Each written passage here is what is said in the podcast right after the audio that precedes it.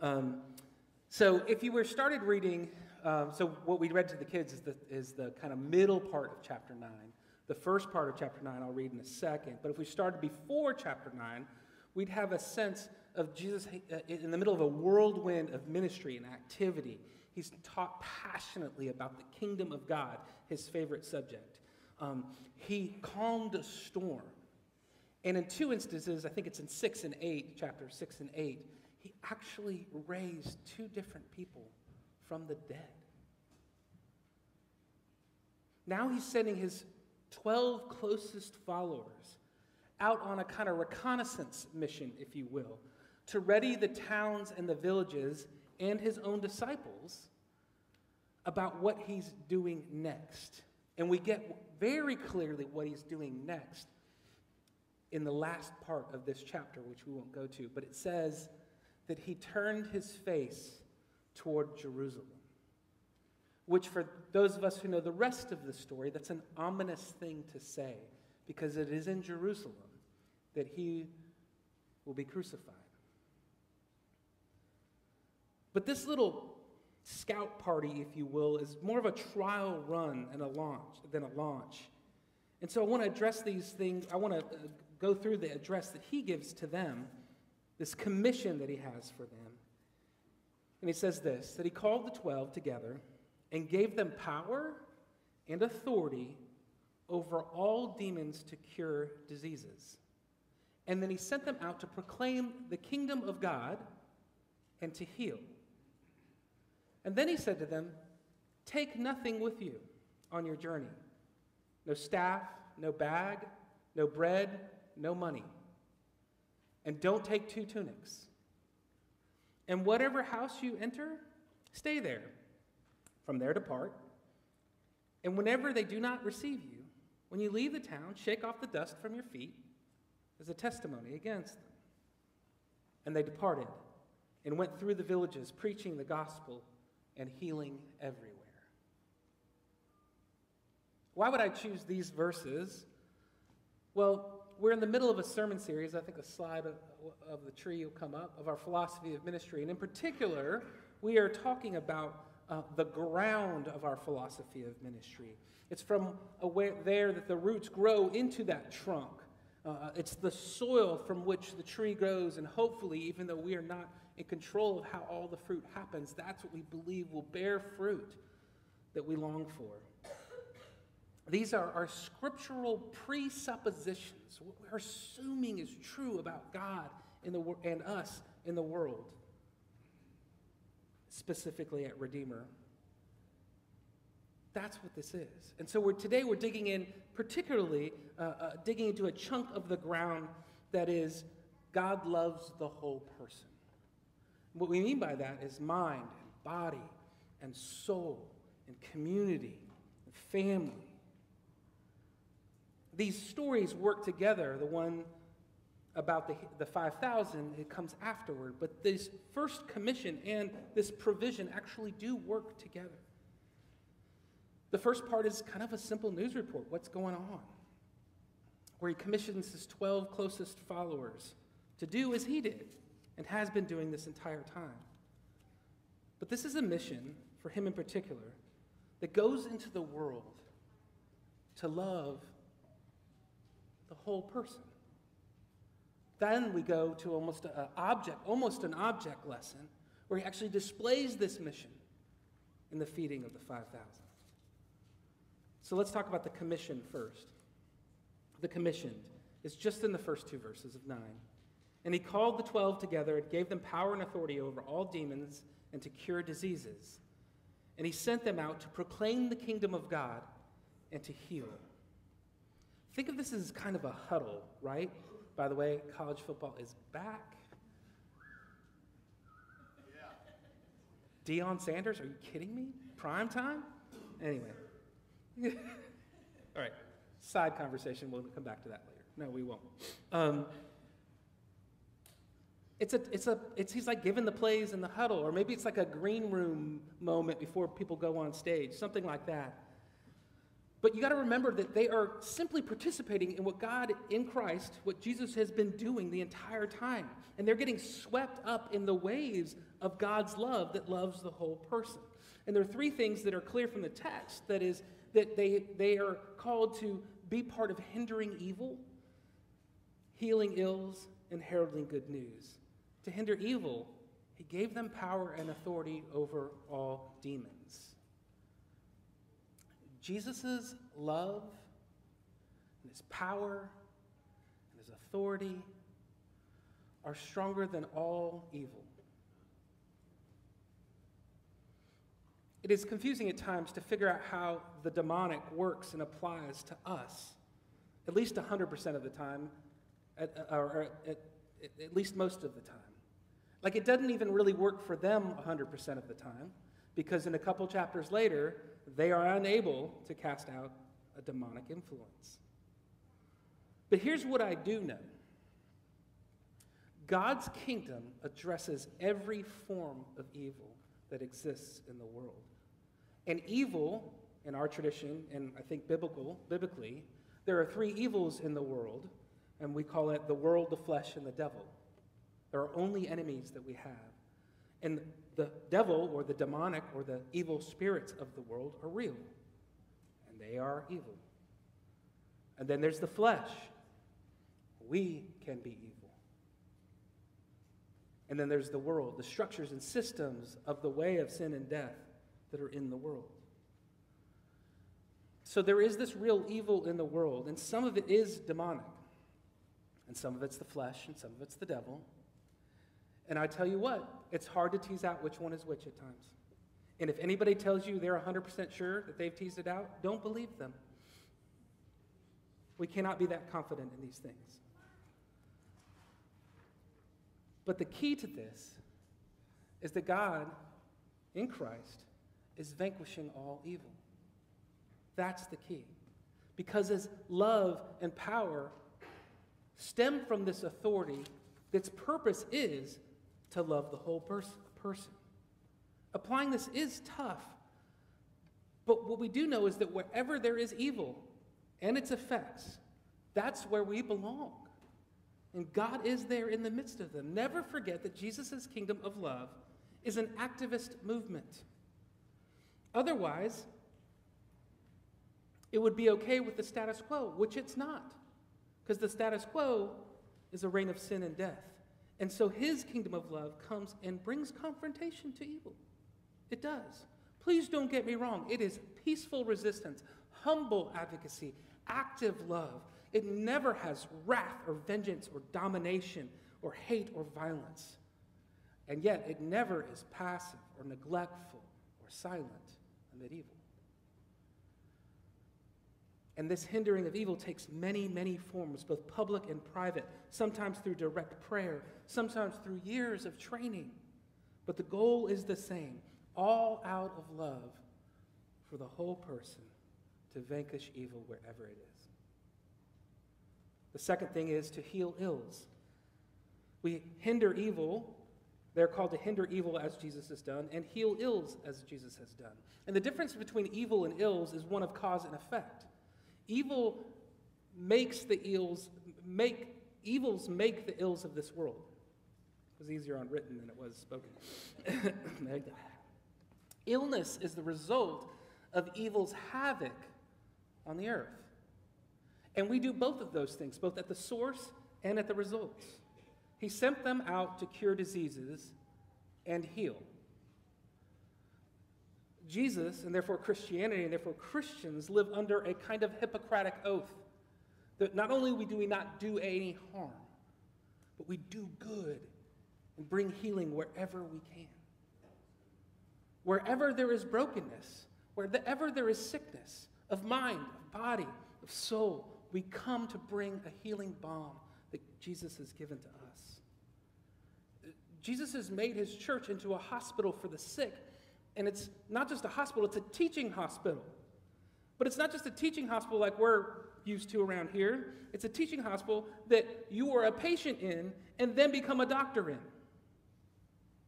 That's it. All because he calls us to love our neighbors as a whole, as whole persons.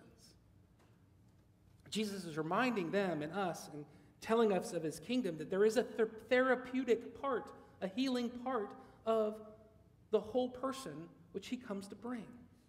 And that means everything from medical to miraculous, from personal disasters to natural disasters. It means things like healing prayer and disaster relief. All there. But the last part I want to make sure you understand about how this kingdom moves and acts in the world and how it reveals the love of the whole person. And that is the heralding of good news. And he sent them out to proclaim the kingdom of God.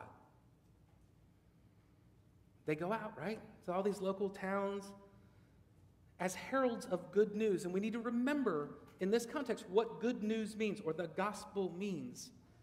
Remember, it, it's an ancient term. It, it, preceded the gospel, I mean, it was part of the everyday language of the, of the era. It's kind of like a press release, actually, to a nation about something amazing or important that has happened. Oftentimes, it was tied to military victories or like a king's coronation. The good news would come out to the community. It was a political and public announcement kind of term. And Jesus tells the apostles to go out and say, There is a kingdom that is here, and the king of that kingdom is here, to make that public announcement. Everything in the physical and spiritual worlds is now different. I skipped the one part, which even is more clear to this. I regret it now. But it's about Herod. And Herod's like, his job is to like quell rebellions. And Herod peeks his head up, pokes his head up. He says, I thought I killed John the Baptist. Why is this still going on? Because it matters. It's a public, political, not partisan, political statement. God's love isn't just about deeds of justice and mercy. It is about words, and words have power, telling folks what God is doing in Christ Jesus. It is declaratory or declarative. And it's to say these things that He has loved this world in all its brokenness, in all of our rebellion. He has come as the incarnate God. You might say, as C.S. Lewis says, in disguise, behind enemy lines, to us. And he's established a reign of life and grace and healing and wholeness to the whole person as he vanquishes the reign of sin and death.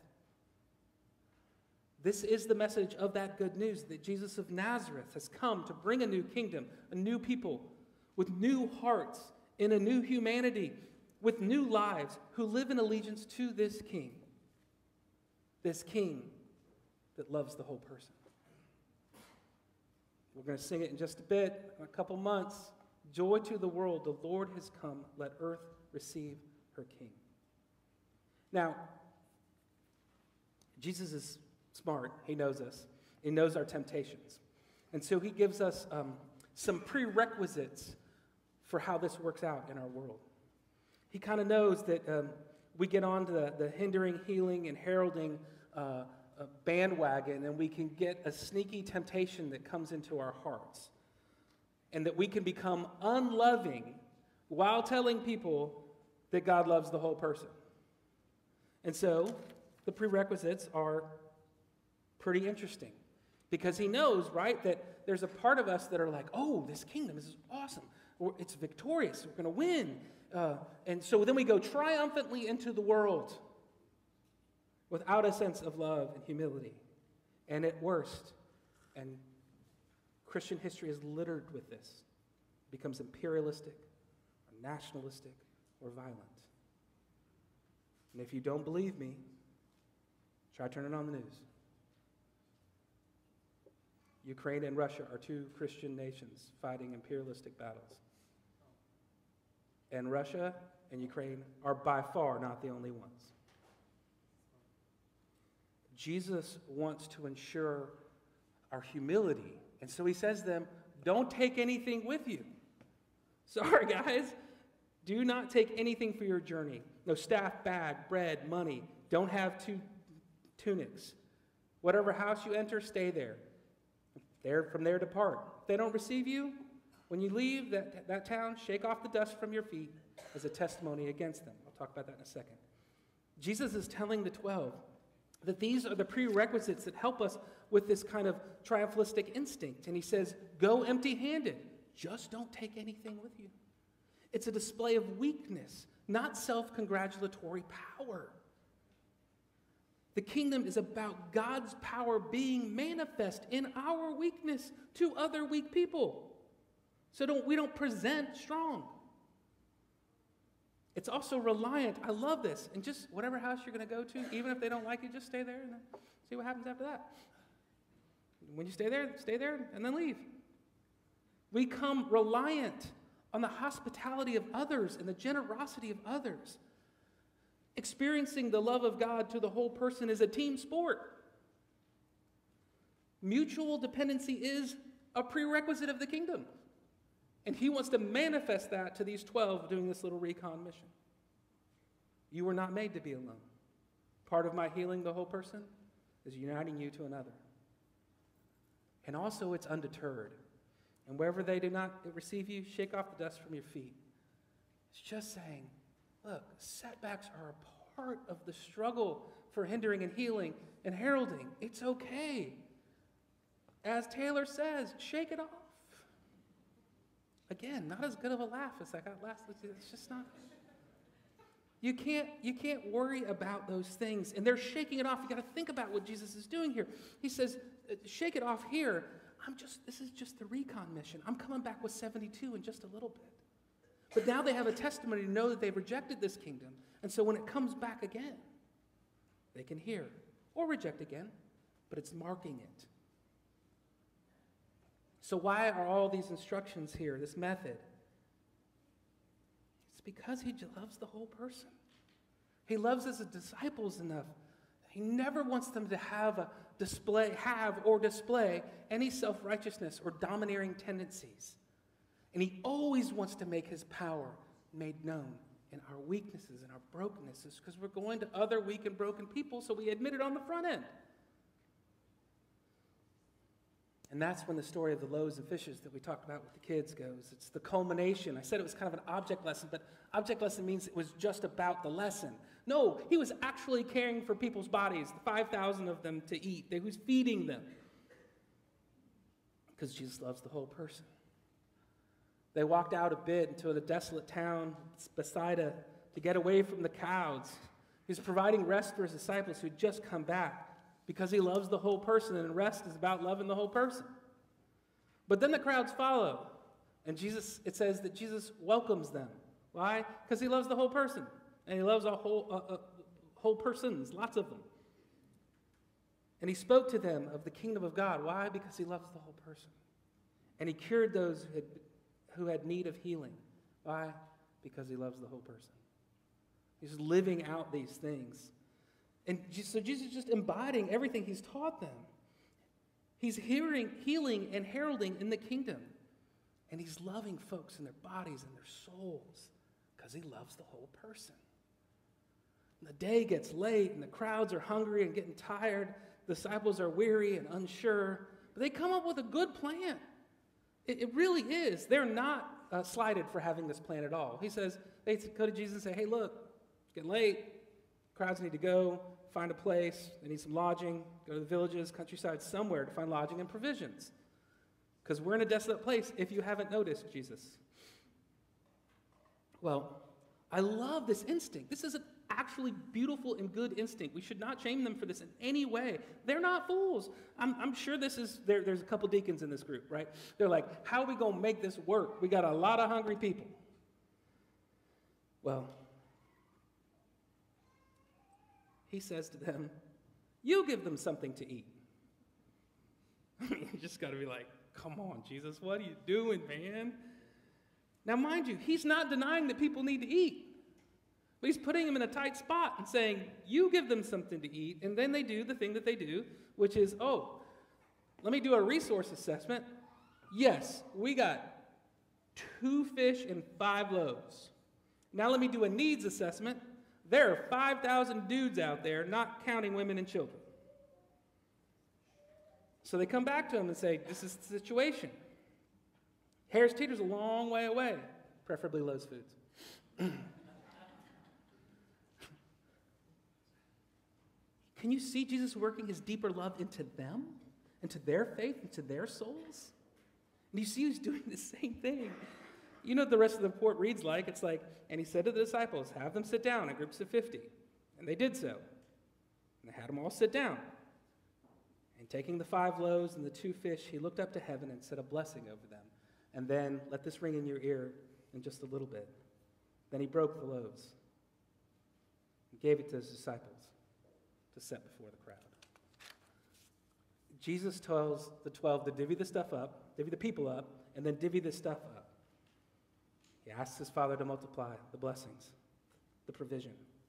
And scholars and artists have been trying to figure this thing out for a long, long time. How did it happen? Did the bread and fish multiply as Jesus was giving it to the 12? Did it multiply? Like, when did it, ha- or did it start multiplying when they had it? Or, like, how did it work? The answer is you don't know, and I don't either. Some even say, well, maybe it was like a, um, a stone soup situation where it's they started giving and then everybody you know pulled out their loaves and fishes but that's 5000 people in a desolate place that were traveling with their lunches and dinners? Unlikely. It's a miracle of God's physical generosity to 5,000 plus people and to the disciples that all could hear about how they could reframe what God would do to provide for them, both physically and spiritually. And here's the, the kicker and they got leftovers out of it. That the provision is beyond what they could imagine. It's amazing. Why do I say all this? I think you've heard it once or twice already. Jesus loves the whole person, every bit of you. This passage and many other passages through all Scripture are what gives that ground, that, that bedrock of Redeemer's foundational beliefs, what we presuppose. We don't presume, we presuppose because God has revealed himself as this kind of God, a God that loves the whole person. Jesus' love hinders evil, it heals ills, it heralds good news.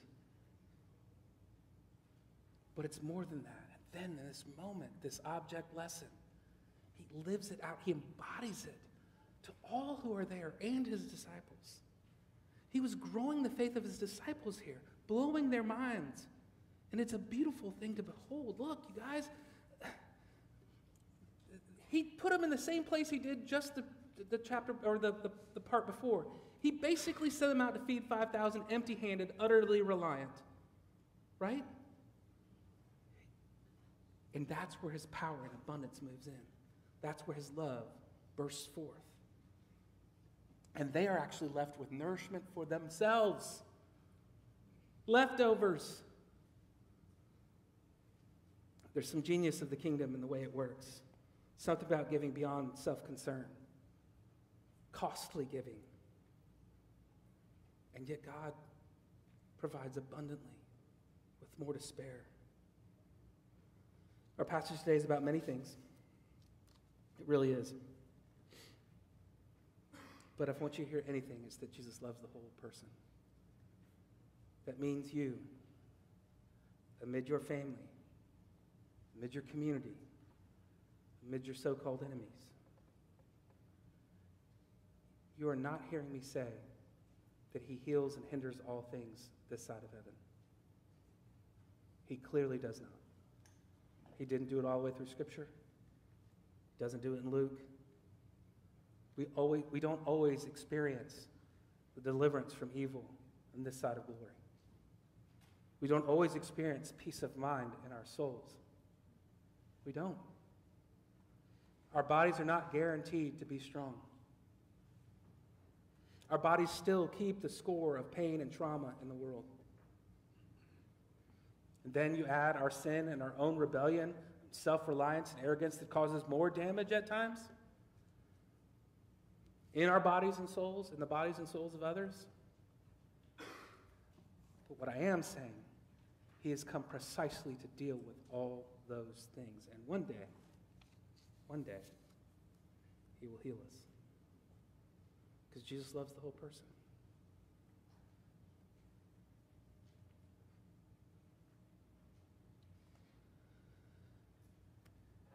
Our Lord Jesus, the way he came to bring his love was that he would take on the angst of this world in the Garden of Gethsemane and sweating blood. His love would bring him to be trampled on by his enemies, forsaken by his friends, and even his own father for a short season. And that love would take our sin and rebellion into his body, so much so that Paul could say, He became sin for us, so that we might become the righteousness of God. All because he loves us, all because he loves all of you. He probably, he, he loves the parts that you don't, that you hate about yourself. And he's committed to vanquish any evil in those parts. God loves the whole person. It's the very ground of our life together at Redeemer. Let's pray. Lord Jesus, we thank you, praise you. Help us believe. Help our unbelief. Where else will we go? Teach us that you love every cell in our body. We pray in your name.